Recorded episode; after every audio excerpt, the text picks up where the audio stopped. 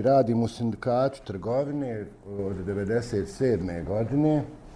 Kako volim reći, konstantno radim jedan te isti posao, to je ta prva linija fronte. Radim na poslovima organizovanja novog članstva i na poslovima rješavanja radničkih problema, zastupanje na disciplinskim komisijama, svjedočim na sudu, Jednostavno, moj broj mobitela je na svim našim strancama, na plakatama i stvarno u pravom smislu riječi stojim već 20 godina tim članovima na raspolaganju 24 sata dnevno.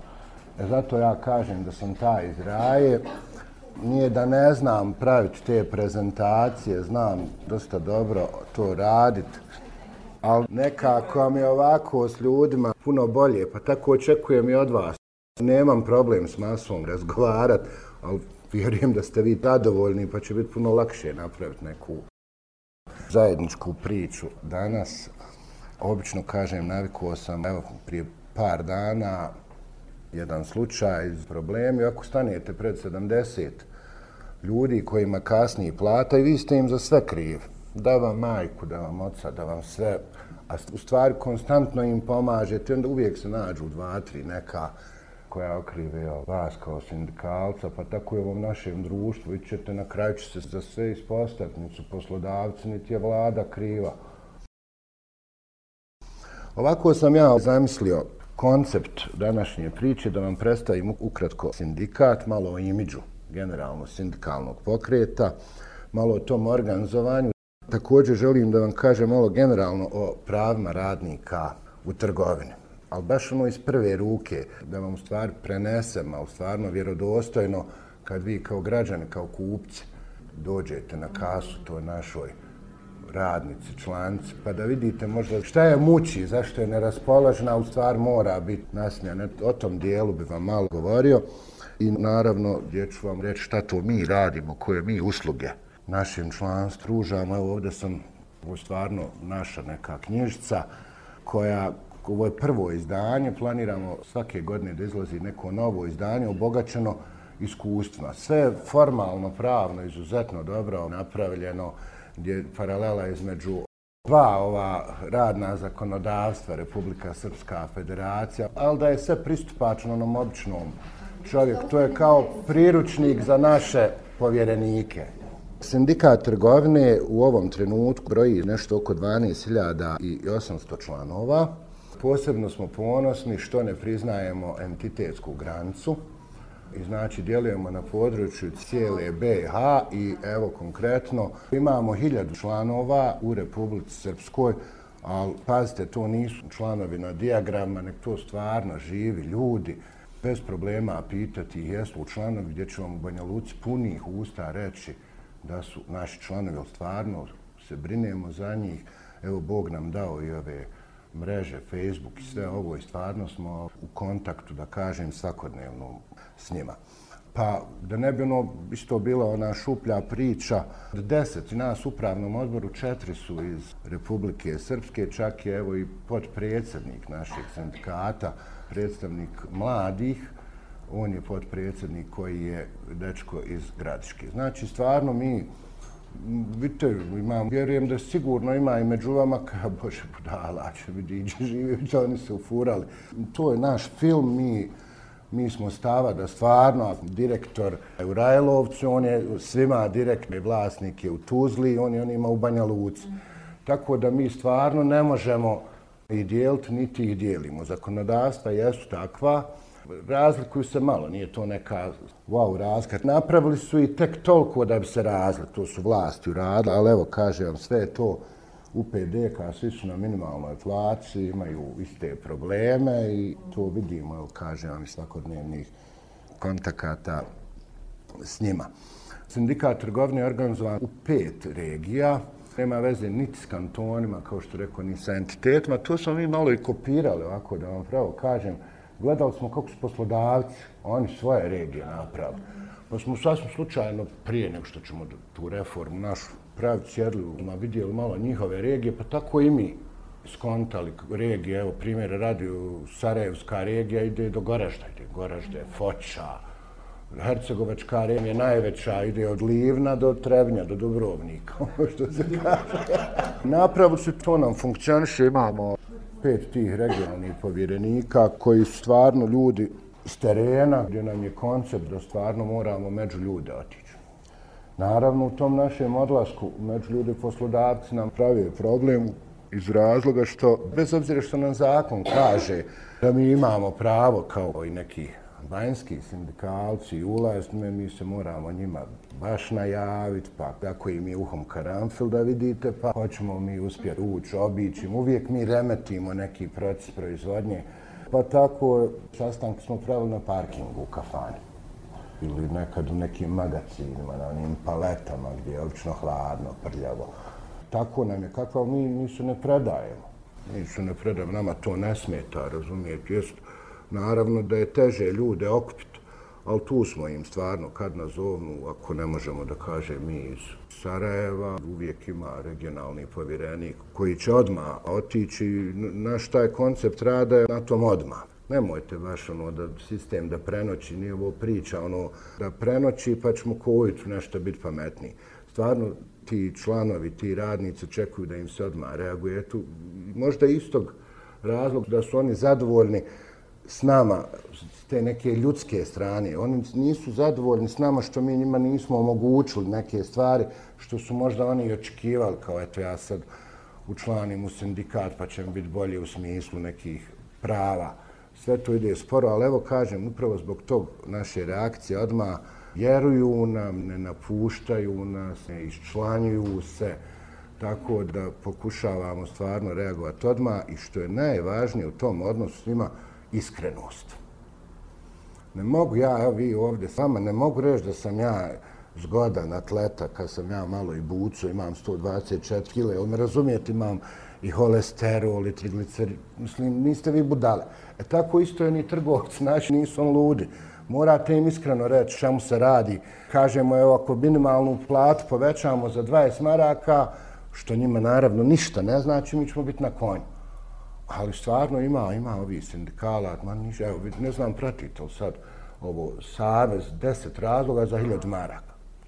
A koji ljudi moji hiljad maraka? Mislim, lijepo, stvarno dobro, ali dobro, što nije deset razloga za hiljad i pol maraka? Što baš hiljad, kako ga oni kažu hiljad? E, mislim, lijepo se igrat e, s takvim izjavama. Lijepo je rad koje kakve prezentacije, ali recimo vi kad čujete, gledate ovog premijera našeg, znate, pa kad on počne ono, poraslo nam ovo, pa nam nazidba. Pa ja sam bio jednom u Mostaru, tako vlada je nešto pravila. Pa rekao, je li to gospodine premijer, vi još da kažete da je nama dobro? Da je sve, super, on je nama ispričao pričama, kakva je švicarska? Naš koncept rada u ovom sindikatu trgovine je taj iskreno, tako nam je, kako nam je. Pa Bože moj, dokle li kako?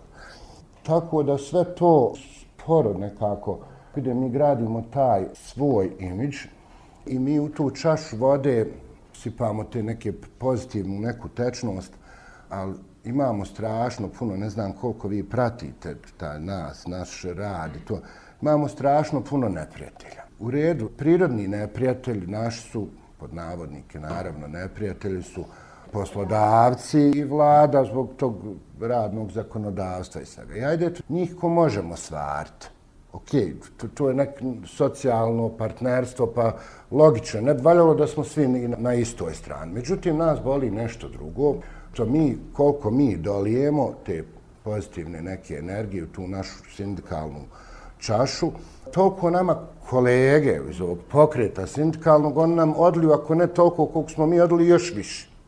E tu mi da plaćemo konkretno, evo ovaj naš sindikat, recimo ima problem tog saveza sindikata, evo ovo deset za hiljadu.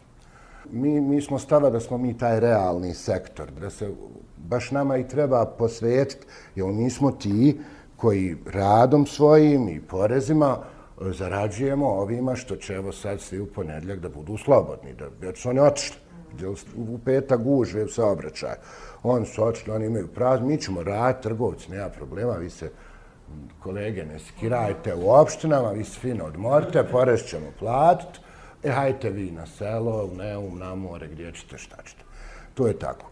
I taj savez jednostavno, mi im takvi ne odgovaramo, ne odgovaramo im što imamo na čelu naših sindikata, ono, hajde pozitivno rečeno, ženu koja je jezikara, u smislu, nema, ona kaže, nema problema, kad je bila ono, u vrijeme onog Bajramovića, evo u predsjedništvu, hajmo se dogovoriti nešto da radimo, I problem je što ona nakon godinu dana pitala njih, dobro, hajde sad da vidimo šta smo uradili, pa da napravimo kao neki izvještaj. I tu je njoj kraj bio. Šta će ti pitati šta smo mi uradili?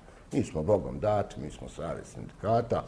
I tako onda, oni kako mi ne valjamo i tako dalje i tako dalje. Imamo eto tog nekog neprijatelja zbog kojeg plaćemo. Onda imamo tog isto drugi jedan savez koji nam tu politiku nameće. To vam je savez sindikata Republike Srpske, razumijete.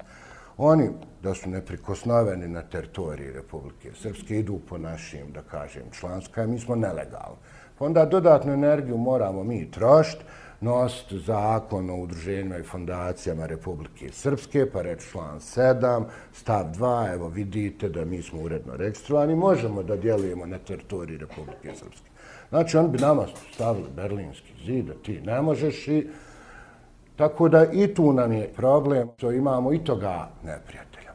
Pa su nam onda instalirali, imamo još jednog, to je sindikat jedan prehrane, koji je nekad u ratu dodao, zove se PPD VUT, i dodao je ono T u ratu kao trgovina, i on se bavi otprilike taj sindikat nekom krađom članova, kako je on poslodavac najotvorenije završi, eto ima recimo nekih 400-500 trgovaca u svom članstvu i tu nam isto dodatno pravi probleme. Bez obzira što ja nosim sa sobom kad idem, evo i Željka, kad ide nosimo i rješenje o reprezentativnosti, sve odna vrlo pedantno, full up. Tako da generalno imamo problem sa tim imidžem sindikalnog pokreta uopšte, koji je sad ne možemo više reći, no prije smo govorili na nekoj nuli, ali sad su nam ga srozali totalno. Posebno ovo zadnje, ako pratite šta se dešava u ovom našem pokretu, gdje su se napravile koje kakve struje, je li to instalirano od strane ove vlade e, federalni, kao neko kaže jes, neko nije. Ja ne bi na druge krivicu prevacivo, evo, to je ovaj broj ljudi, kažem, koji se evo ne mogu dogovoriti, podijeli su se jedni vamo, jedni tamo. Meni kao vladi super dok se vi tučete, sve prolazi, nema tog, vidite, ekonomsko-socijalnog vijeća, oni rade baš šta hoće. I onda kad vi nešto konstruktivno i predložite, ovaj, ma kaj, ma ni dobro, treba ekonomsko-socijalno vijeće, niste se vi tamo kako treba postavili, ne, ne valjate. Te dvije strane neće uopšte da sjednu i da razgovaraju. Formalno, pravno, svaka grana je za sebe sindikat, na osnovu, kažem, zakona o udruženju građana, mi smo svak, za, možemo da radimo, tako dobivamo rješenje reprezentativnosti. A savjet sindikata, što čelnici toga ne mogu baš najbolje da shvate, samo savez samostalni sindikat. Što vam treba da bude jedan savez, da će ljudi da sjede, da se dogovore, da nađu neke najmanje zajedničke sadržioce interesa i da, da djeluju. Međutim, oni to ne mogu da razumiju. Znači, formalno, pravno nama apsolutno ništa ne znači u funkcionisanju, osim u ovom imidžu što nam strašno smeta. Sad ću vam ja reći kome to u stvari najviše smeta. To smeta meni, smeta Željke. Kad vi stanete pred te ljude. Oni su gledali televiziju, Bog dao telefon, sve je to danas informisan, vi ništa ne možete sakriti. Pa onda počnu postaviti, pa kaj vi ste nelegalni? Tamo je nekad neki u sindikatu rekao za nas da smo Pa onda ja za torbu, evo ti pa rješenje, pa evo ti ovo, evo ti, ono. nemoj, mislim, to je nevjerovatno koliko štete pravi, ali evo kažem te, koju najviše mi osjetimo u toj masi stvarno to je ova čaša koju spominjem. Ne znam uopšte da kažem gdje je nivo. Koliko god mi ulijemo, ma za mjesec dana ga on je ovdje. Sve na nivou mahali. Dokaza, naravno, ne možete ni imat. Možda ja u stvari nisam toliko ni pametan. U stvari nisam sigurno pametan toliko. Ali ne mogu da stvarno razumijem ako se prihvatio raditi sindikalni posao, pa baš da sam sebi toliko podapinješ da ti Ja uvijek za sebe kažem, kad ja, pošto sam je ta prva linija, pa valja mi hodat po gradu, pa zamislite da vas neko pljune. idem sa ženom, sa djetetom, sa društvom. Stvarno ne razumijem te ljude. To je kao jedna vrsta ono, ljekara da ubija pacijenta. Kad tad ćeš stradat? Mislim, taj dio ne razumijem. Ali, znate šta, meni to uvijek objasne vrlo jednostavno. Znači, to je politika, politika je kurva, eto ti to ne razumiješ dobro. Ja tako živim u svom tom nekom behutu, što eto ja ne razumijem, ja sam glup, s tim ljudima se svakodnevno srećem u zgradi, u liftu, gledam i koji su to interese. a poštijem da, da dva sindikata imaju različite interese. Recimo da sindikat, recimo organa, uprave, u redu, on, evo, oni su slobodni, imaju veće plate, okej okay je to, ali ima li nešto što mi imamo zajedničko? Dajte vi nama podršku, mi ćemo vama, mi se borimo da nam plata bude 500, vi se borite da vam bude 1000 i po i okej, okay, nije to problem. Uvijek je bila razlika i ko radi u sudu, ko radi u granapu. Međutim, ovi ovi naše, koliko vidite, ma ne mogu ni naopako zajedno. Pa u jednim drugima rješenje, jesu reprezentativan, nisi. Ali evo, ja kažem, nama je rat. Mi ne možemo sad čekat, mi, evo, naš stav u trgovini, nama je rat. Mi idemo dalje, mi idemo našom ajde, borbom uporedo, koju ću kasnije malo spomenuti, ali evo, evo sad mi evo na redu to sindikalno organizovanje. Princip našeg sindikalnog organizovanja nije ko što je bio nekad, onaj, neću reći prije rata, nego evo reću i poslije rata. Odete, znate, što evo radio sam, znači iz prve ruke vam mogu reći, odete sa šefom HR-a i tu je neki, ajde da kajem iz menadžmenta, eto mi sindikat možete ovdje, evo pristupnice vi podijeliti, nema problema, za dan, hop, sto ljudi se završi, jel, jel je to od poslodavca došlo potpištu. Ljudi su potpisali, mislio je sindikat, sad će oni krastavice paprike dobijati ko nekad, Pa to je istina. To je, kažem, prije možda 15 godina tako funkcionisalo. Međutim, sad je sasvim drugačije. Sad vam je prvo borba da dobijete zeleno svjetlo da uđete u firmu. To je privatno vlasništvo. To je, evo, ko kući sad kod vas da uđem, moram pitat gazdu, gazdarcu mogu doći da nešto ispričam. Jel prodava usisivač, jel osiguranje, morate me pustiti. Tako ja taj sindikat, ajde to, ono, uzmo da ide sve kako treba da odobri, onda sljedeći korak je dogovor sa lokalnim rukovodjacima, da mu ne smetate te smjene. Kako? Pa otprilike vam izgleda jedan taj sindikalni dan, to je ono među smjena, pa dogovorite, pa ta poslovodkinja u poslovođa kaže drugoj smjeni da dođe malo ranije, ovo je prvo da će ostati malo kasnije, imate dva sastanka i idete sistem razgovora, ono, jedan na jedan, malte ne, face to face, učlante se, taka je taka stvar, dajte sindikatu šansu, toliko nas ima predstavljanje, šta je konkretno za vašu firmu, koju vrstu pomoći ćemo vam dati. I mogu vam reći, z moji oči to izgleda dosta uspješno. Evo, recimo, za ovu godinu nije još konačan izvještaj, ali preko 400 novih članova. To su stvarno ljudi koji potpišu jedan papir gdje stoji rečenca svojim potpisom pristajem da mi se odbija sindikalna članarna od plate. Koja ne piše kolika je tu, ja sam ima rekao, naravno, naša članarna je tri marke. Da, ali kaže vam, on su nama, ne smije poslodavac po zakonu drugačije mu ni odbiti tu članarnu. I taj dio nam, evo da kažem, nekad smo godišnje hiljadu, dvije članova organizirale, pošto je sad onako kako je, dosta to sporo ide. Evo, rekao sam vam iz kojeg razloga. Evo, proces, što sam direktno u to uključen, pa šta znam, godinu i po samo je prilike da bi se možda 600 članova učlanilo, trajala priča samo u Sarajevu. Dok vi to uklopite, dok nije, jel, prikupio on pristupnice, pa ono, Tuzlanska firma koja je definitivno sad lider u što se tiče trgovine. Cijele BH, sad je on ovaj gigant. Mi smo na početku imali s njima veliki problema. Evo, mene su ni zaštitari iznosili iz objekta u Tuzla. Znate, ono, ku filmovima kad vas ufite, ono, i noge vam u zraku. Nije se prije mogli. Onda, kako su oni rasli, mi smo imali članstvo i tako smo malo pomalo.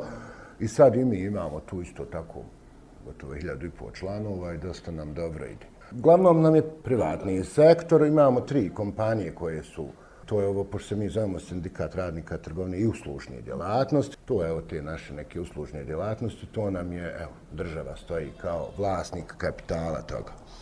Tako da, da u principu mi volimo ovo naše organizovanje nazad face to face, koju sam već spomenuo, bazira se na toj iskrenosti, bez obećanja, baš striktno niko ništa ne smije, mi koji radimo to ne smije ništa obećavati, nešto za čega ne može stat i kažem vam poprilično mu zadovoljni. Nekom četiri, zavisi, kažem, u očima nekom izgleda malo, nekom puno, ali ja vam kažem, znajući kakav je posao, 400 ljudi pridobiti u ovako, ajde da kažem, neku organizaciju sa ovakvim imidžom koji ima problema, da vratim priču od malo prije, mi stvarno računamo, evo Željka će se složiti da je to stvarno veliki uspjeh za sebe, uvijek puni usta kažemo da smo poseban sindikat, jer nema onog automatizma, stvarno idemo sve jedan na jedan. Tako nam je, kako nam je. Imamo baš minimalno jedan na jedan. Sad zamislite, kad razgovarate sa trafikanticom i mušterije ulaze. Pa vi bi za to manje nešto pa mušterije. Pa tako po sat vremena vi ispred trafike ne smije vas ona pustiti unutra. Pa pričate priču ovaj da. Tako da nije baš jednostavan posao, onaj što prodaje, kažem vam, usivač. On ga stvarno drži u ruci, taj usisivač, i prodaje ga. Ali vi baš nemate tog usivača u ruci, nego čak što više imate taj problem tog imidža. Pazite, ovo je sad fini dio priče, razumijete? Bude onaj, mogu vam ja ispričati, evo recimo slučaj u Vogošće, Trišak, možda prije mjesec, dva, kako lokalni rukovodilac može napraviti glupost koja vas baš može nasekirati. To je jedna poslovotkinja, mislim da je ime Gordana, dobila je ona od regionalnog direktora nalog da meni to omogući, ja idem u Vogošću, ja sam došao, ona je drska, sve je to lijepo, stvarno su se ljudi skupili, ovako, ako nije više ljudi. E, evo, kaj ovo vam je ovaj, kaže, iz sindikata, on nešto hoće, kaže, da vam ovako, ovako ono, da vam nešto kaj ispriča. Samo da znate, ja nisam, zato ja ne podržavam to. Kako ona to reče u roku 60 sekundi, svi izađu. Ona je njima poruku poslala, ko se učlani, gotovi.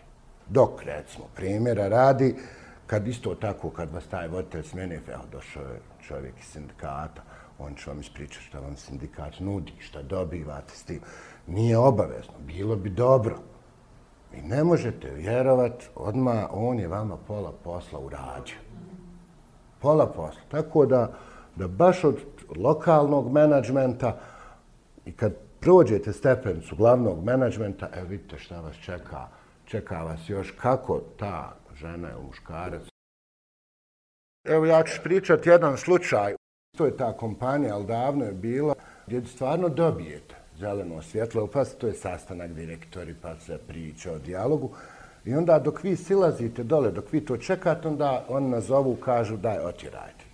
Ovo konkretno nije slučaj. Mi zvančno možemo ulaziti. To je jednostavno, evo, našim žargonom rečeno jedna lujka koja možda se gadi sindikat ili nešto i ona je to tako. Inače je nezgodna, radnici su nezadovoljni s njom, mi smo neke prijeve za nju upisali i prije toga i poslije toga, ali uglavnom je odradila svoj dio posla. Ali kažem vam, generalno može biti problem ovaj koji jednostavno, pa evo, evo vam problem, evo što ulazite u kompaniju vrhunsku, stvarno plate, super, evo, ne daju nam. Ne daju nam u rukavicama, odgovore, pa mi kažemo, znamo da je kod vas super, znamo da je minimalna plata hiljadu, znamo i zašto je hiljadu.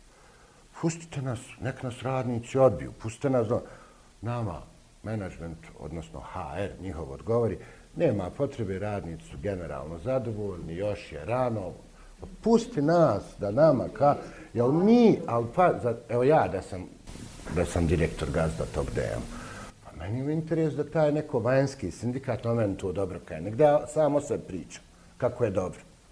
Činjenica je stvarno da su ljudi koji rade tamo zadovoljni. Činjenica je da svaki trgovac u BiH bi žmireć potpis ugovor da pređe kod nje. Stvarno je to dobro. Ja sam istraživo zašto je to dobro. Pa vi učite, vi ćete vidjeti, nemaju tri radnice tu. Tri, četiri radnice. Zašto? Oni nemaju rokova trajanja. Njima sve ovi dobavljači, sve pošalju one svoje mlade ljude, pa im ono slažu džaba, razumijete? One su uglavnom na kasi, tu je zaštar i logično. Učite ovdje u auto, prošetajte, vi ćete, 65 ljudi ima. Evo ovaj u auti. Da ima istu tolku kvadraturu, a ima približnu, nema ni deset. I logično će ima dobru platu. Zakonski stoji da je zakonski obavezan da nas i pusti, pa kad se organizujemo da nam omogući kancelariju, sve to stoji vrlo jasno u zakonu, ali pazite, zaštitar, poslovođa, nema šansi da vas pusti dok ne dobije mail ili faks od svog menadžmenta. Mogu ja njih da ganjam po parkingu, nije to problem. Sad radnici izađu, nikakav nije problem, oni se mogu i učlaniti tako, nije problem. To je strašno teško. Sad mi možemo stati ovdje, upratiti koji su radnici, oprostite, molim vas, dva puta išli na sastanak. Oni to tako fino upakuju pa kažu, ajte vi kuć, poslaćemo vam i onda čak i predsjednica Mersiha jednom bila i na radiju, u televiziji sa tom direktorcom. Sve fino, kroz tri dana mi jednostavno radili smo i analizu, naši radnici baš nisu zainteresovani, nije još vrijeme. Zato imamo, imamo mi dokumente koliko vas bude zanimalo, imamo kontakte da vidite kako izgleda taj odgovor. Baš u celofanu. ja kajem, nije problem, moj argument, vi vidite kako ja pričam, ono, baš ono, pojednostavljeno. Pustite nas da uđemo pa da mi to kažemo o vama. Međutim, on jednostavno, ima, vjerujte, ima takvih firmi, još ovo sve što nas evo 12.000, ima u području BH 150.000 radnika koji su registrovani u trgovini. Znači 130.000 imamo prostora da, da se ljudi učlane, da ih organizujemo, ali vidite kako to ide, korak naprijed, korak nazad. Ali, ali evo, zaključno, što se tiče ovog organizovanja, problema imamo pod apnjunama, ali evo, naši rezultati stvarno zadovoljavaju. Formalno za potpisivanje kolektivnog ugovora ili nečega morate imati 30% ljudi, u stvari po ovom novom 20% ljudi u firmi da bi bili reprezentativni. To je manji problem, ali uzet ću primjer, kažu ima i 700 na području BiH. Kad mi uspjeli njih, recimo, 40 organizovati sad ovdje, mi imamo mandat da se njima najavimo i moraju nas primiti. Bez obzira jesmo u repre, ne možemo potpisati kolektivni ugovor, ali razumijete, to je naše pravo u zakonu, jasno stoji, mi ćemo formiti podružnicu i oni nas ovaj moraju, moraju nas primiti. E sad, kako se oni bore protiv toga sad, kad onda oni kažu, ovaj, ako nije prevedena još organizacija i sve, ako je to tek u začetku, kažu oni ovaj skup nezadovoljnih pojedinaca, ako je baš malo ljudi. Pa često mene ljudi nazovu, eh, kaže, mi bi htjeli, kaže, eh, podružnicu, evo neka firma, Salpašna, kaže, evo, kako bio čovjek, sjedio, evo, ne, dva, tri dana kod mene, eh, kako rekao, pa vidi barem deset kolega. Vas, ako ste samo dvojica, nemojte vi organizovati se. Možeš ti biti pojedinačni član, ako ste neko pravo, ovaj, naruši, mi ćemo tebi dati advokata, savjet, sve što treba, ali ako hoćeš podružnicu, ako vas je 70, gledaj barem da vas je 10-15. Jer vas dvojica ste nezadovoljni pojedinaci, nigdje te nema. Tako da, kažem vam, organizovanje ide kako ide, moglo bi puno bolje, poslodavci nas ne vole, Bez obzira, stvarno, ovaj naš sindikat, vjerujte mi, narije čuvač vas gleda, mi toliko titramo tim poslodavcima, nudimo im se da i mi, ko neko izvana, da im ukaže na neke sad, njima će biti lakše. Ko imate povjerenika u firmi, rakše je direktoru jednim čovjekom, priča, nek da ga pohodnicima sreću, svak da ga pita nešto. Međutim, oni nas jednostavno ne vole onda nam isto spočitavaju ovo što sam gore govorio, ma vi ste te politički, iza vas je ova stranka, iza vas je na... To im je sve argument da bi izbjegli taj socijalni dijalog, jer evo, to što nema tog zakona, hoće on da, da on sam kažu za Bajram se neće raditi, ko što je Bingo sad nije radio za Bajram. Da mi kažemo, objavimo na našoj stranci, mi objavimo smo stava da je to rezultat naše propagande koju pratite, te slobodni za praznike, što se mi borimo oko toga, da mi objavimo, evo izgleda da su poslodavci malo ko čuli nešto. I ovi nazovu, pa što se vi kaj imate kitice, oni, oni ljuti. A ništa mi nije, to naš objav, pročitajte, mi se zahvaljujemo njima. A ma što se kaj vi imate zahvaljujemo? Naši nemaju tu kulturu socijalnog dijaloga i džaba je to, oni to gledaju da je to kao njihova avlija i kad će, hoće se to promijeniti? Evo nešto gledam ovako te bio sam u petak isto ovako i upita neka nevladna organizacija. Evo danas sam ovdje pa gledam ove prostorije. Ja vjerujem da ćete vi to ovako s tim nekim vašim pogledom naučiti kako društvo da, da, da gleda u pravom pravcu, pa valjda i poslodavce i radnike, da stvarno imamo tu neku kulturu. Ne mogu reći kulturu dijaloga, nego socijalnog dijaloga. Ko je direktor, ko je ovo, ko je ono, pa da, da to funkcioniš. Save sindikata se koprcu. Mislio je da je učestvovani, ovi su se svoje proveli. Mi, konkretno naša trgovina, to je baš taj period našeg izbacivanja, mi se nismo bazrali na to i puno stvari smo amandvanski djelovali na taj prijedlog. Nijedan jedini nisu naš uvažili, a bili su tako ovo vezano za radno vrijeme, ono preklapanje, smjena, za praznike. Baš one životne smo stvari htjeli ovaj, ubaciti, nije nas zanimalo neka veća politika. Ni, naše nisu znači 100% da kažem uvažili, a ovaj savez se koprco misleći da je nešto radio, nažalost nije. Sve je prošlo kako su ovi zamislili. A vezano ovo kako je prije. Kad kažem kultura socijalnog dijaloga, prije to funkcionisalo, znate šta, ja sam bio direktor, a to nije moje bilo. Ja sam morao popraviti da kupim sebi Audija od tih para, pa hoće li mi se odobriti, neće li. Radnicima date što morate dati, zakon bio takav, ali ja nisam iz svog džepa davo. E sad ovi, ove gazde, sve što daju radnicima, oni to doživljavaju kao da je njemu manje stvar ne može i dio da skonta da kad radniku da, da je u stvari sebi dao. U šta ćeš ti ko gazda ulagat, zadovoljan radnik, ulož... Ne, ovaj koncept je, vidiš ako njima kaže sad povećam kaj je plat, pa ode mi moja reprezentacija, pa ode mi, ode mi što sam započeo tri, četiri sprata na moru, pa ovo sam, pa ono sam. Bako sam ja to sebi objasnio. Sad, Bog nam je poslao ovu situaciju, ovu sad kakva je.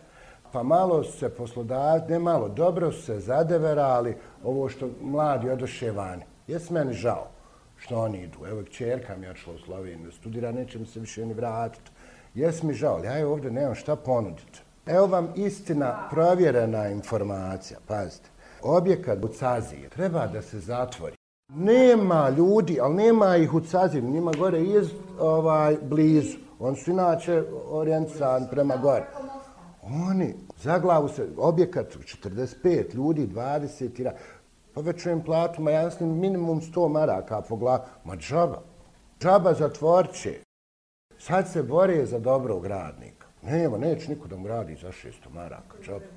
Zato kajem, možda nas je Bog malo pogledao s ovom situacijom, pa da se oni dozovu ako hoće da radi. Stvarno stanje na terenu u trgovini. Pazite, uzet ću vam tri firme. Rade na minimumu minimuma nema da ne znam ti kakva plata. Pazite, objekat recimo 300 kvadrata, tri radnice u smjeni. Još jedna ode na bolovanje, koristi to pravo. Oni se za glavu fataju.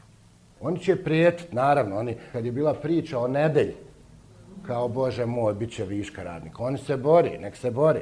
Ali stvarno stanje na terenu je. Samo to najbolje možete, ako znate nekog poslovođu u nekoj trgova, Pogledaj koliko ti radnika fali. Jao, koliko mi fali svima. Fali mi dest, fali mi pe. Pa kad odmori, kad budemo malo pravima tim pričali, ovaj, hoću da vam kažem da oni pričaju svoju priču, taj dio nije istinit 100%. Ako imate u komšilku nekog da je poslovođa radnji, pitajte ga svak na minimum manjak radnika. Samo u jednoj radnje, ljudi pišu odmore, rezervišu da odoše na more. Dvije kolekcije odu na more, ovaj mu odmor stornira. To vam je svakodnevnica, to vam je stvarnost koju vi u našim trgovinama možete vidjeti.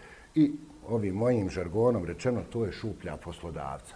Ali njegov zadatak je da to priča.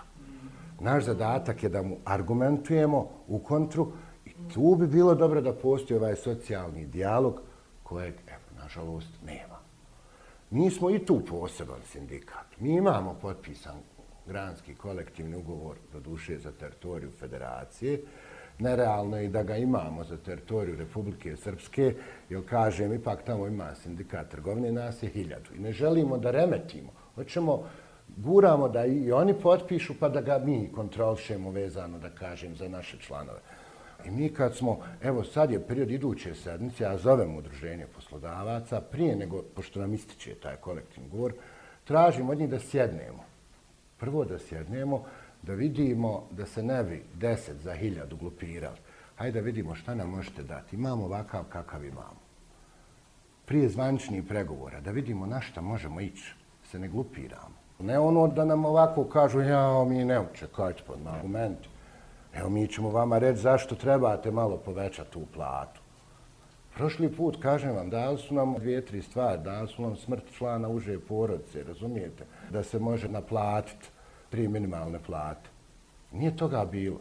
Evo, radnik u gostelstvu nema tu zakonsku osnovu. Činjenica što malo ko možda zna, evo, radnik, tri minimalne plate u federaciji, svaki trgovac u federaciji, bez obzira na članstvo sindikata, zahvaljujući tom kolektivnom ugovoru, može da naplati 1200 maraka. Znate koliko ih ne naposlu? Dači šute, neće da kažu. Radnici ne znaju. Naš jedan od zadataka je informisati te ljude. Bez obzira znali ili ne, razumijete? Pa topli obrok smo malo digli. Da nam je i sad samo nešto.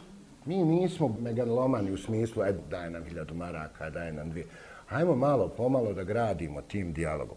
Kako će biti, vi ćete pratiti ove naše organizacije, sad koliko sam informisan, sarađivat će, evo, sve ćete pratiti, moguće, mi smo baš ono transparentan sindikat, za moj ukus malo, malo više nek što treba, odete na ove naše strance, objavi se i finansijski izvještaj, bilan stanja i uspjeha.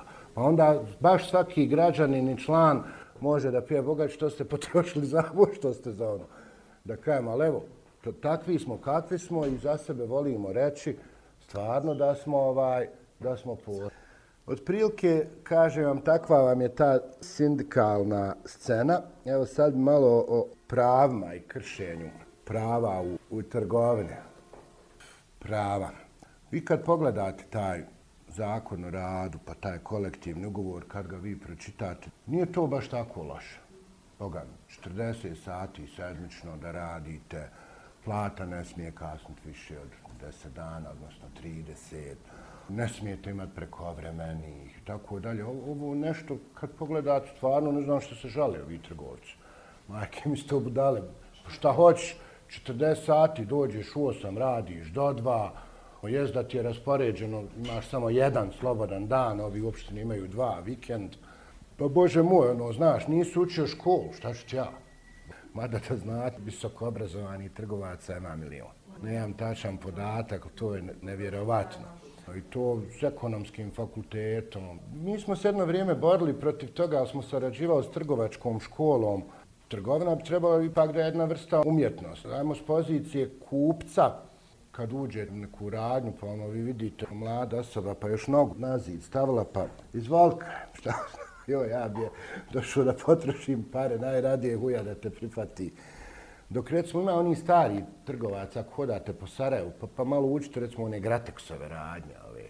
Nekako, ja sam ušao nedavno da kupim sebi, tražio sako, imam ja problema s zakopčavanjem, pa dok sam ja to, kako men to ne može, prodavačica je uspjela mojoj ženi prodat košlu na sniženju. To su ove stare tipe trgovaca, razumijete, koje su srdačne. Jao, gospođo, što vam stoji, ovako, onako. Dok ima stvarno i među nama, evo, ono, baš ono ti istjera iz radnje. Ali evo da se ja vratim na, na ta prava, kako to eto prividno izgleda dobro, a vi sad kad, kao kupci kad dođete, evo možete sad kad krenete kuće, evo tičite odmah ovde. Pa od pet kasirki, tri su nasmijane, sve moraju biti nasmijane. Dvije su tužne, blijede, razumijete, ovako ono, probajte vi ko građan, ko kupci, malo da i razumijete, pa da, da vam ja kažem šta i tišti. Plata im je redovna. Plata im je redovna, dobiju znači 420 maraka platu plus 150-160 maraka toplog obroka i to im je sve. Znači 600 maraka plafon dobiju, imaju, oni su podijeljeni neke četiri kategorije trgovaca, znači od tih 600 ta kategorija broj 4 do kategorije broj 1 je 700. Zamjenik poslovođa ima 800, poslovođa ima 1000, a ogromne odgovornosti potpisao bi nemojte biti poslovođa, još ćete zatvora za glavu. Šta vam se sve i krade, što radnici, što kupci. Ti 600 maraka u startu ti ne možeš biti nasmijan kad pogledaš. Obično možda ona sama radi ili ako muž radi, tako je tu. Šest dana u sedmici radi, ali slobodan dan nije nužno u nedelju, u subotu. Znači, ti, ona s mužem će se ufatiti od januara do marta možda jedan dan da im se potrefi. Ako je muž i ole radi normalan posao, da on ima ono subotu i nedelju. Samo ovi što rade u magacinima, oni budu slobodni isključivo nedelju, ali ne radi tog poslodavca, nego radi dobavljača. Dobavljač ne radi nedeljom, pa eto i oni ko ne radi. Tako da, baš nezgodno, subota, nedelja, radi muž kući slobodan i kaže utorak si ti slobodan. Poštuju to, daju oni utorak. Ali vam znate kako vam to? To vam poslovođa u petak kaže, eh, ti slobodan sad u srijedu. Nemaš ti ništa planiranja. Kako planiranje? A onda nisi slobodan ako je slučajno dvije kolekcije, ako su očile na bolovanje, pa ću dođem ti. Vraćiš ti taj svoj slobodan dan, ali sistem je dođem ti, kaže. Pa to dođem ti, kad ću ti ja dati taj slobodan dan, oni toga navišaju koliko hoćete. Pa onda su neraspoložene i tako tužne kad i vidite, radi drugu smjenu. Radi drugu smjenu do deset, ili pet do deset kupac uđe, onda dok one ono počiste, to je pola 11, hajmo trči na zadnji tramvaj, kući si u 12, a u iz druge u prvu sad ideš. Znači, moraš biti u pola osam dok ti se ono presvučeš, dok ovo, dok ono. Znači, tu vam se, recimo, zakon krši. Nema oni 12 sati između radnog dana, je li tako? Eto to svi žmire, znači ako si radio do 10, ne bi sutra smio početi rad prije 10 između ti smjena. Ili pravi priču kad ti završi sa subotom, onda nek ti krene u ponedljak u 8. Međutim, pošto radi se i subota i nedelja, i otprilike vam je to tako onda obično svi u trgovini imaju strašno, strašno puno prekovremeni. Ima prekovremeni koji se ne ono, kaže ti dođe u pola osam, a računa ti od osam kad kasu palio.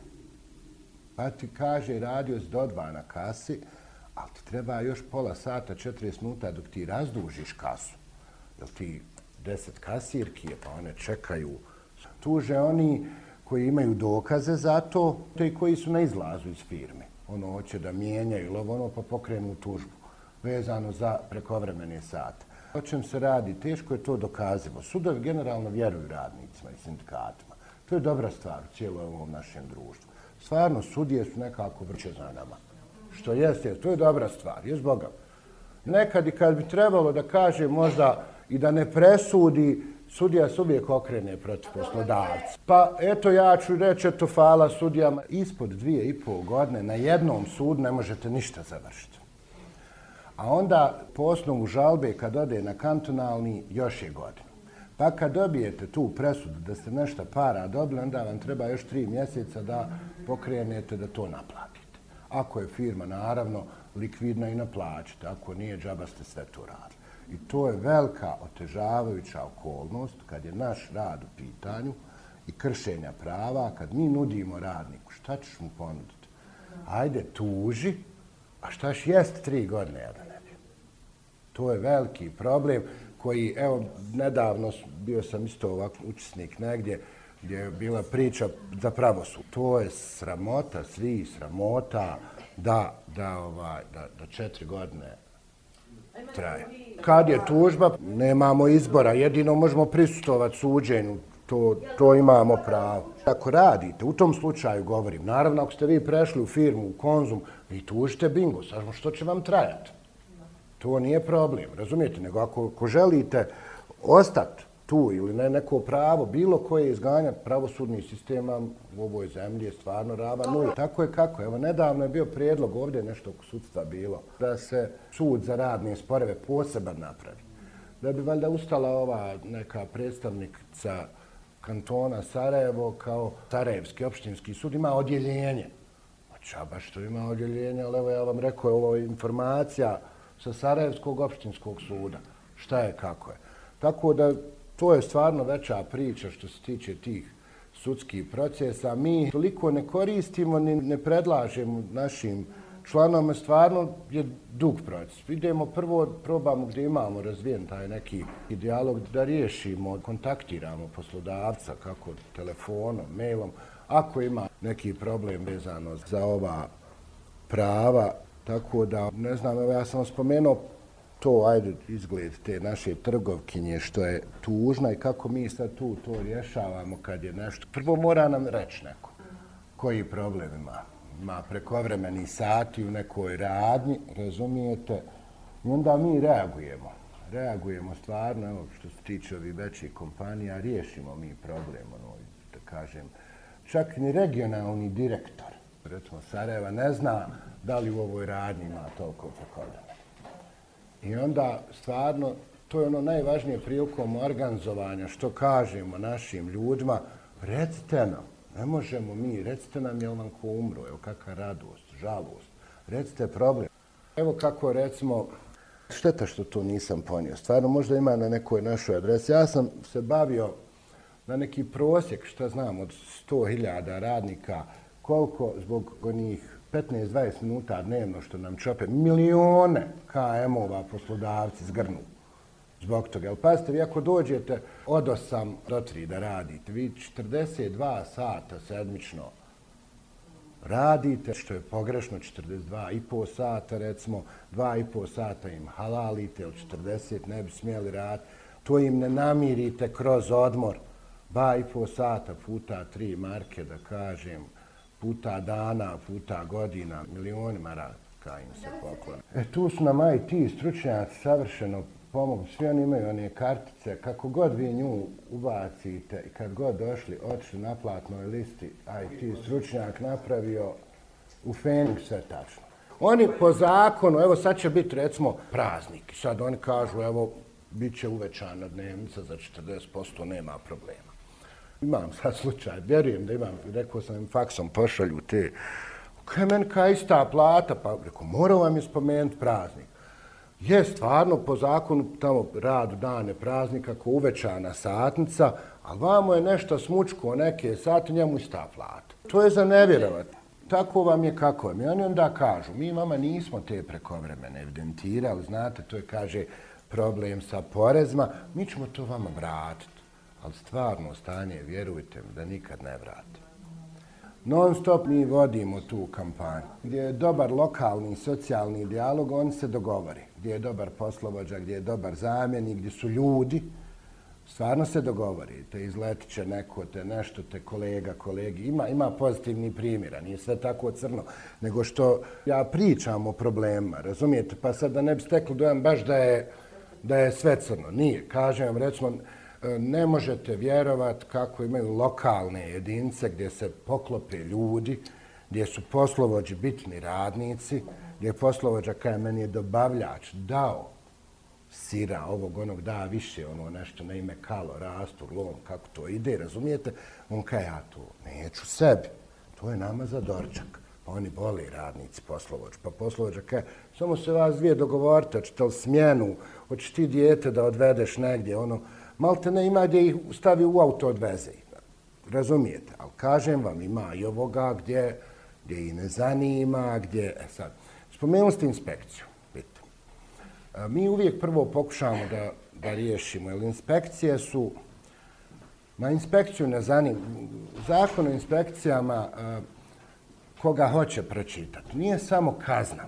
Inspektor bi trebao da postupa i savjetodavno, a poslodavac kad mu se pošalje inspekcija ne bi sad trebao da doživi ko to napad. Može da shvati kao neku korektivnu mjeru i to vam tako piše u zakonu o inspekcijama. Međutim, naši inspektori valjda dobivaju oni svoje neke stimulacije ili bonuse što ga više kazni i prikupi boljije. I onda on zbog recimo neke sitnice, razumijete, ode i kazni recimo firmu u skladu sa, jel, sa kvadratima, s čim, kako li, 10.000 maraka.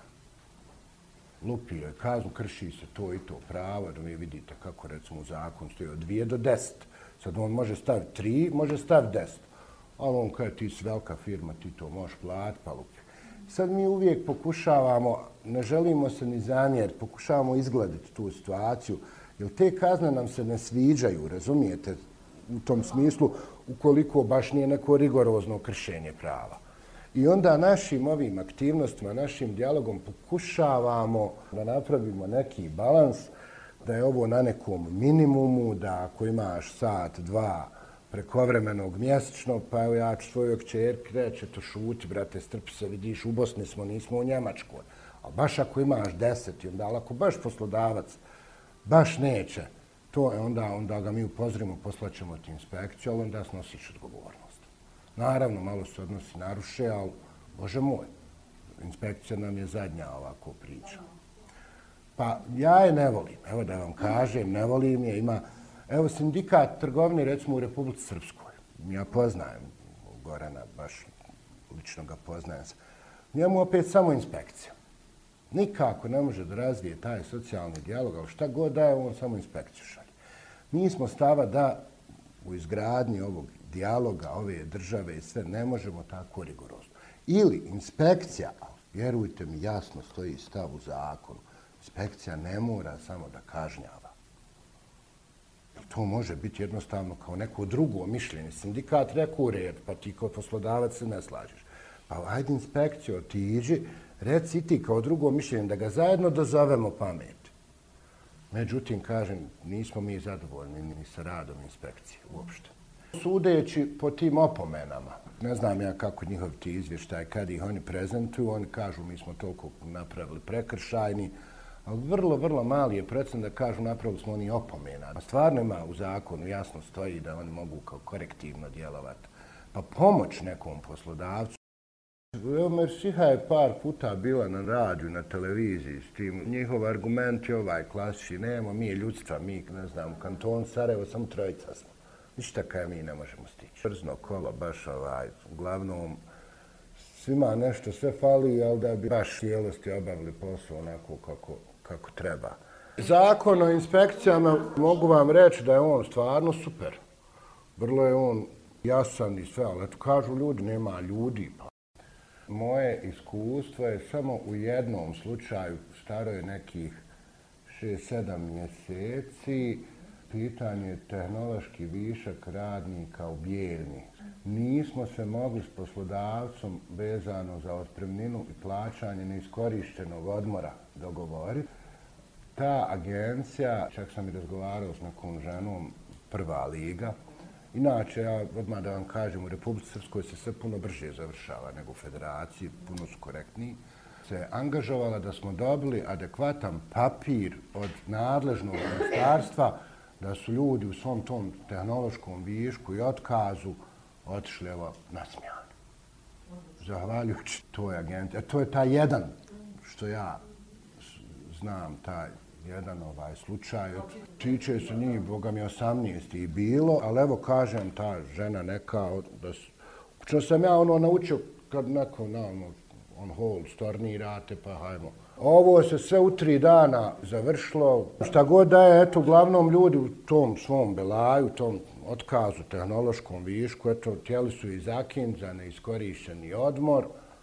Žena se angažovala, u roku sedam dana od nadležnog ministarstva je došlo tumačenje, onako kako ide nama u prilog, stvarno, ljudi mjesec nisu radili, dobili su platu. Tako da, pa ja ne znam hoće li se sad mijenjati to radno zakonodavstvo, šta će biti, kako će. Uglavnom, mi vodimo borbu vezano za slobodne dane, u dane državnog praznika. Obilazili smo i stranke parlamentarne, znate, svi u Republike Srpskoj ima zakon o praznicima, što je što je okej. Okay. Isto tako, ne znam koliko znate, mi smo to pokušali na, na nivou BiH da država jedna daje naprav zakon o praznicima. jedno imamo dokument gdje nam je odgovoreno, neće to biti doneseno, nema političke volje. Isto tako imamo odgovor u federaciji, isto tako neće biti doneseno, nema političke volje da bi se zakon o praznicima donio jer valjda na 1. mart, na 25. novembar drugačije ljudi gledaju. Mi smo pokrenuli priču, evo baš sam lično učestvovao i pravio sam nacrt tog zakona, gdje je uvod kad sam prezentovao strankama sve to, mi smo rekli, mi ne želimo ulaziti koji je praznik. Ono što kaže premijer federacije da je praznik, kad ono uoč praznika pozove, pa još i čestita. Razumijete? E dajte i nama da slavimo, Dajte nam patriotske strane, dajte nam zbog diskriminacije, nemojte da trgovac radi. I međutim, i stranke i ova komisija za socijalni rad, ukaj, nemojte, nemojte dirati zakon o radu. On će kao naredne godine. Onda smo mi njima našli u redu, ne možemo zakon o radu, jer se pozivaju, da Bože moj, ima zakon o praznicima od 92. 93. godine, koji nema veze, u dinarima su kazne. Naravno, nigdje se to ne slavi. Mi smo našli jednu rupu, evo čekamo odgovor. To vam je e, zakon o unutrašnjoj trgovini. I tu smo napravili par amandmana, pa da vidimo možemo barem trgovce da zatvorimo taj dan. Onda bi napravili reakciju za druge. Vrlo jednostavno smo napravili, onda smo to još jednostavnije obrazložili. Podržali smo s partije DF, SBB, SDA, a SDP je čak pokrenuo tu inicijativu i to se nalazi na ovome odboru za socijalni zaštitu, za rad, socijalnu zaštitu parlamenta federacije, trebala biti sjednica prekuće, nije bilo kvorma, nije se održala. Ali stoji tačka ova dnevna. Pa evo malo još gajimo optimizam. Odgovorio, ali nam je ministarstvo neće mijenjati zakon o radu. Oni su nas u novu ministarstvo za socijalnu rad, Besko Drljača nas je popljivo nema dva, tri dana. Mislim čak da smo i objavili odgovor u cijelosti. E, e, baš ono standardno u celofanu. E sad čekamo još da vidimo ovo za trgovne. To nam je Evo, pošto kažem vam, evo već pričamo o, o slagama sindikati u kampanjama da priveden kraj ovo. Ovo je jedna od stvarno velikih kampanja, ovo pratili ste ovo Slobodne za praznike, e, gdje, gdje je to bilo, ne znam, preko 50.000 tih klikova, radili smo što smo radili. Eto, mi smo se malo možda ufurali da nam je bio i rezultat da prvi put i prvi maj smo ovdje SCC bio zatvoren. Alta zatvorena. BBI zatvoren. Znate šta, mi smo imali zadatak, ovi regionalni povjerenici, da idemo i da snimamo. Pa bilo je malo da se naježiš. No, boriš se nešto godinama, pa eto, dešava se. Još ako nam prođe ovo o trgovini, ono što ću reći, evo, pošto sam direktno učitvo u izradu tog zakona, ono, direktno svoje djece, učestvovao sam u istoriji ove, ove države sindikata i mogu da idem u penziju zakon unutrašnjoj trgovini kao što ti je naložio da zakačiš zastavu. E tako da ti naloži da zatvoriš. Ili da od nadležnog ministarstva dobiješ dozvolu ako dokažeš da treba da radiš za praznik. Na primjer, u vrijeme turističke sezone na čarši prodaješ one opanke, sahane, već šta, i turistička zajednica ti da da si ti važan. E onda radi. Ali, brate, ne moraš cipele za praznik prodavati ovdje ili namješta nemojmo mi kudić to. Hvala njima za taj zakon o, o praznicima. Pa jedno je, dode, to samo bile, ne znam, sad zaprimete mesare, te neko ko je radio do 10 do 12. U redu, slažem se da nije kako to, ali je bolje nego nikakav. Da se razumijemo, jer mi pratimo stvarno sve, pa korak po korak. Barem su nešto uradili u Republici Srpskoj, ovi neće ništa ovi su došli, rekli, pa evo, ne možemo se dogovoriti, nema političke volje, pa hajmo mi u našoj nadležnosti donijeti taj zakon. E, mi sad pokušavamo ovima reći, pošto ne možete na nivou BH, vi znate što ne možete, pa hajmo sad riješiti. Mi znamo, naravno, da, da, da, da pilot mora rad, doktor mora rad, ali pazite, doktori se bore da, da, da dežuraju kako noću, tako za praznik. Imam rođaka, doktora, za, za dežuru u prazniku dobije 350 mara. Pazite, pa za 350 maraka odu sa pješke za mosta. Ovdje će svaki trgovac reći, tiš rad za praznik, bit će ti plaćno prilike neki 8-9 maraka ćeš dobiti. A trgovac, znaš kaj je tebi 20 da ne radi. Tu su te neke razlike. Hoćemo li uspjeti, evo, vi ćete, mi smo stvarno odlučili da budemo totalno transparentni u ovoj našoj borbi. Mi otvorno kažemo, SDP rekao ovo, ovi nam rekli ono, ili stvarno je do njih. Baš smo im uradili prijedlog zakona samo da ga nako na parlament stavi. Vrlo jednostavno. Jel smo stvarno stava da je, da je tu ne treba ti veća diskriminacija.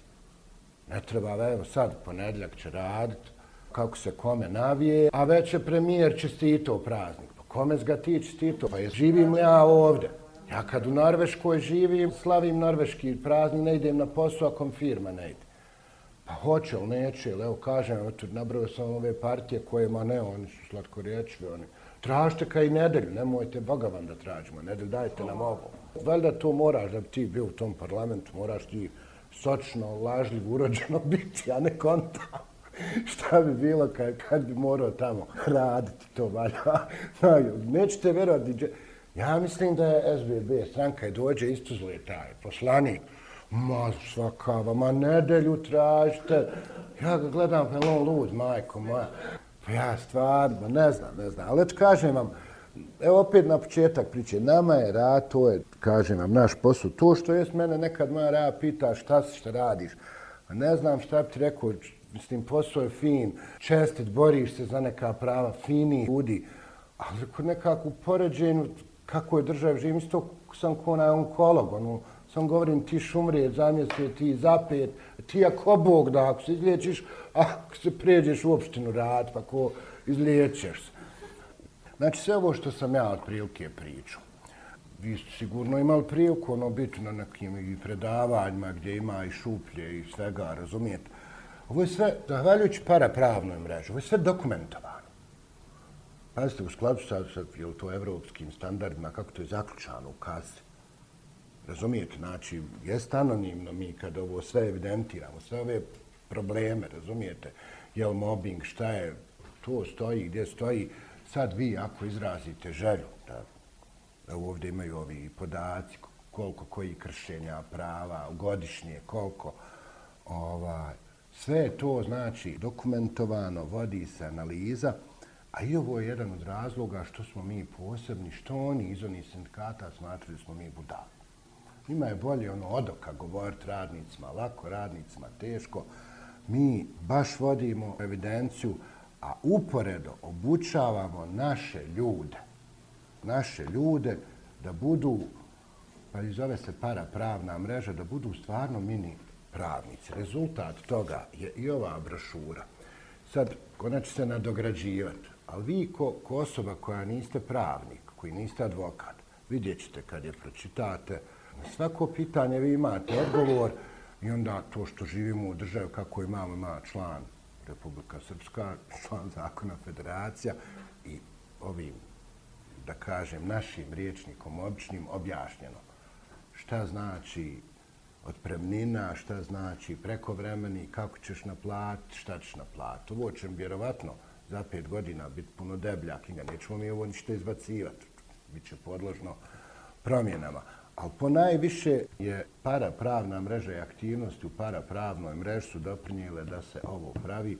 Jer svake godine dolaze novi ljudi koji su educirani i sad razgovaraju sa našim članovima i upućuju ih kako da, kako da riješe svoj problem. Upućuju ih na sindikat, na advokata. Imamo, mislim, saradnju, mislim, čak i na nivou ugovora, saradnju sa organizacijom Baša prava, koji se isključivo bave pravnim poslovima. Tako da je sve to dio ove parapravne mreže sama činjenica otkad funkcioniše, ne znam ko će ovo nastaviti, ali definitivno vrhunska, vrhunska stvar. Ovaj, ja najviše vidim dobrobit u svemu tome što educiramo te naše, zovemo i parapravnicima. Svaki povjerenik bi trebao da ovo sve zna, a Boga mi je važna evidencija I recimo, evo od ovih što sam spominjao, pošto pravim, pripremam izvještaje od 420 novih članova, oko 60% su do 30 godina. To nama daje, našim analizama, vidite da sve analiziramo, daje nam opravdanje da stvarno možemo biti optimistični. Biće nešto od nas. Recimo, sindikat trgovine Norveške ima problem, neće im mladi, kad pogledaju svoju starostnu strukturu preko 60 godina, ako nešto ne učini, izumrijeće, prirodno.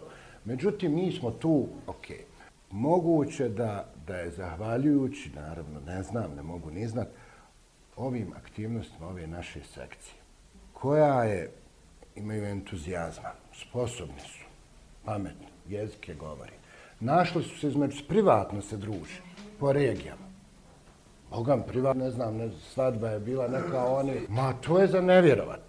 Koliko je njih sindikat, stvarno, splet okolnosti, da su oni prijatelji, onda i sindikat im je našao preko ovih projekata, valjda van, ne znam ja ni kako se to traži, našao im je para gdje oni konkretno traže, sve mi to objavljujemo, ko prati može, i oni konkretne prave stvari. Oni konkretno nađu, ne znam, neko SOS dječje selo i odu fizički rade nešto, neke parkove i oni maltaju, kopaju.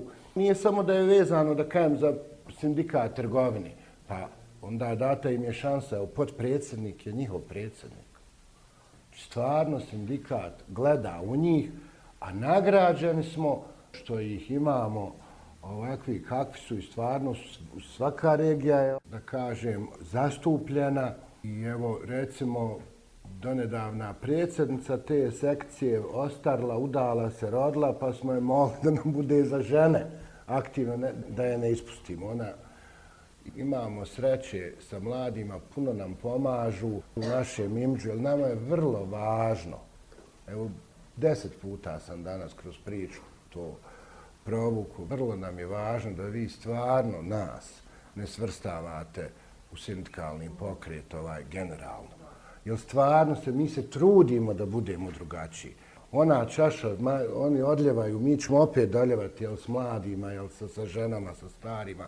Oni će opet sutra ne, neku glupost napred da nam ovo odliju, ali mi se predat nećemo i vjerujem da da mladi nama pomažu puno u tom imidžu i pomažu nam sigurno i u ovom i organizovanju. Stvarno ljudi prate na, na mrežama i kad vide njihove aktivnosti i sve, ja vjerujem ovaj, da, da je to dobra priča.